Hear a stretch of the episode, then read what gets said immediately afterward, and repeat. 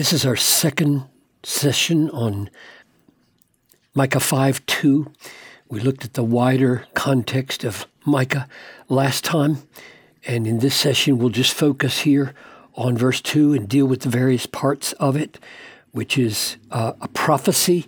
You, O Bethlehem, Ephrathah, who are too little to be among the clans of Judah, from you shall come forth for me one who is to be ruler in Israel, whose coming forth is from of old, from ancient days, which is quoted by the uh, Jewish leaders when Herod asks about where the Messiah is to be born in Matthew 2 4 to 6. Herod inquired of them, the wise men, where the Christ, that is the Messiah, was to be born, and they told him in Bethlehem of Judea.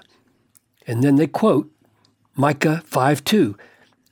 For so it is written by the prophet, And you, O Bethlehem, in the land of Judah, are by no means least among the rulers of Judah, for from you shall come a ruler who is to shepherd, who will shepherd my people Israel. We'll look at this perhaps and its differences from the Hebrew of Micah 5 2 uh, in a future session. But for now, let's simply focus on this text in its context. So, Father, grant the pieces of this to come together in a beautiful picture of what you intended to do 700 years before you began to do it in Jesus Christ. I ask this in Jesus' name. Amen. But you and he's addressing now, interestingly, uh, a city. And perhaps to uh, show that this little city is in need of direct address and comfort, as you'll see in just a minute. But you, O Bethlehem Ephrathah. Now, why the double reference? Ephrathah is sometimes interchangeable with Bethlehem in the Old Testament, and sometimes it's a region, smaller region, of which Bethlehem is a part. My guess is that perhaps the reason for including both of them here is to call to mind something like this namely the connection with David 1 Samuel 17:12 Now David was the son of an Ephrathite. Was from Ephrathah of Bethlehem in Judah, namely uh, named Jesse, who had eight sons. In the days of Saul, the man was already old and advanced in years. So just that double reference in regard to David might be the reason why Micah mentioned both Ephrathah and Bethlehem here. But you, O Bethlehem Ephrathah, who are little, too little, very little, to be among the clans of Judah, from you shall come forth for me one who is to be a ruler in Israel. So the contrast between the littleness of Bethlehem and the might, the significance of this ruler. That's surely what we're supposed to feel here is a little a little clan and a mighty ruler is going to rule eventually to the ends of the earth. So this is a massively important ruler, not just your run-of-the-mill Middle Eastern uh, potentate. This is going to be the messianic king of the world, and he's going to come from a little place. Now, what's the significance? Maybe two or three things. These folks, Bethlehem, were uh, embattled. Remember the preceding verse? Uh, here's, the, here's the preceding verse. Now muster your troops, O daughter of troops, speaking to Jerusalem. Siege is laid against us, Israel. With a rod, they strike the judge of Israel on the cheek. In other words, Israel is being uh, attacked, surrounded, and shamed. When you strike a king on the on the cheek, you're you're shaming. And so, in um, as an antidote to the shame of being little and insignificant and weak and surrounded, the prophet is saying, Oh, no, no, no, no. Little and embattled and small and vulnerable though you be, you are going to give rise to a great ruler. So be comforted. I think comfort and, and security, you're going to be secure someday the, the king is going to be a peculiar kind of king.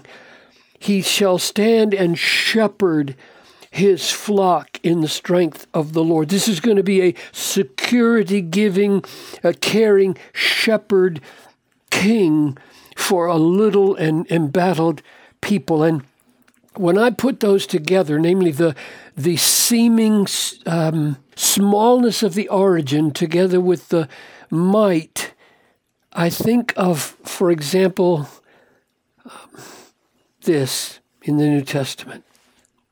Come to me. This is, this is that shepherd. This is that ruler who came from a little place and is the king of the universe. Come to me, all who labor and are heavy laden, and I'll give you rest. This is that, that security. He's going to give us, as a shepherd, rest. Take my yoke upon you. I am a king. I give yokes. I rule. You serve me. Take my yoke upon you and learn from me, for I am gentle and lowly. That's signified by the littleness and the smallness of Bethlehem. Little and, and gentle and lowly in heart, and you will find rest for your souls. For my yoke is easy and my burden is light. So I think that's the spirit that is lying behind this picture of I'm going to address an, an embattled, a weak, a small, and a vulnerable little city and say, out of your kind of littleness comes a great ruler who will have the character of humility and meekness about him. The next thing is to just say the obvious He will be a ruler. Oh, He will be a ruler. Because that's, that's important, because remember in the preceding paragraph, many nations are assembled against Israel and they're saying, let her be defiled. Let, let her eyes gaze upon Zion. They're gloating over Zion, but they do not know the thoughts of the Lord. They don't understand his plan.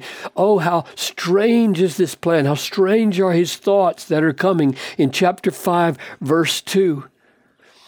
He has gathered them as sheaves in other words, they will be defeated. The enemies coming against Israel will be defeated.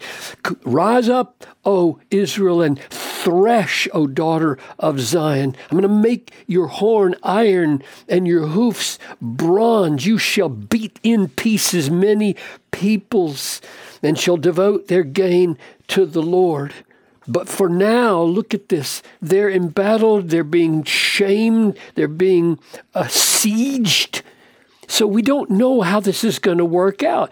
We've got a predicted victory here against the enemies of the Lord. We've got the enemies seeming to get the upper hand, and then we get the, the prophecy of the Messiah who's going to be a ruler, but he's going to be a, a different kind of ruler than one might expect. He's going to shepherd, he's going to give security, but somewhere in this process, and this is one of the things about prophets, is that they don't spell out all the details. Somewhere in here, God's going to get a great victory over his enemies. There will be a threshing somewhere before God rules to the ends, before the Messiah rules to the ends of the earth. One more thing to notice you, O Bethlehem, who are little, too little to be among the clans of Judah, from you shall come forth one for me. He's going to be serving the glory of God and fulfilling God's purposes, a ruler in Israel, and his coming forth shall be from of old, from ancient days. Now, what does that mean? And why did he say it? And I'm going to give you two possibilities and show you why both are possible. One possibility is that from of old means, like we said here, he's harking back to David. His, he is the fulfillment of the Davidic promise from 300 years ago. I'll give you a reason why I think that's a very good possibility. Here in Nehemiah 12:46 it says, "For long ago." Now that's exactly the same Hebrew word and construction.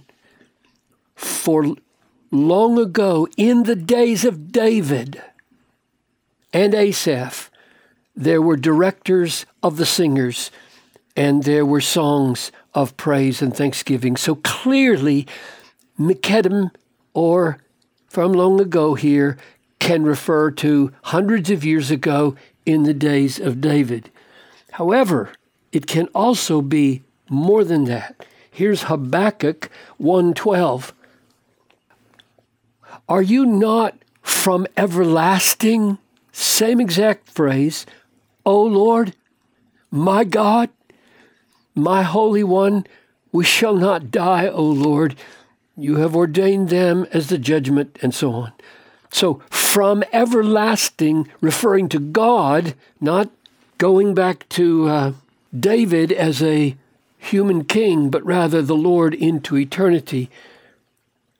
And we should not balk at the possibility of Micah referring to the pre existence of this king because Isaiah says in 9 6, For to us a child is born, to us a son is given, referring to the Messiah, and the government will be upon his shoulders, just like Micah said, and his name shall be called Wonderful Counselor, Mighty God, Everlasting Father, Prince of Peace. Now, those two phrases together are so stunning that when we go back to read that this ruler that will come forth from little Bethlehem is going to be from of old, from ancient days, may well be a reference to his pre existence and, and, and whether that's true here or not, it is true because in John 1 1,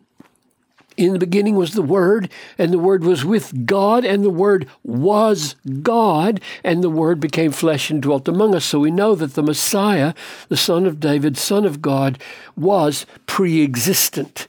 Whether this is pointing to it or not, I don't think we can be absolutely sure. That's just the way the prophets work sometimes, is that they give these pointers that could go one way, could go another, and we are informed later in revelatory history how to understand it. So, what we do next time is pursue the rest of this, and it will shed light back on the meaning of this prophecy and then we'll tackle the actual wording of the fulfillment in Matthew 2.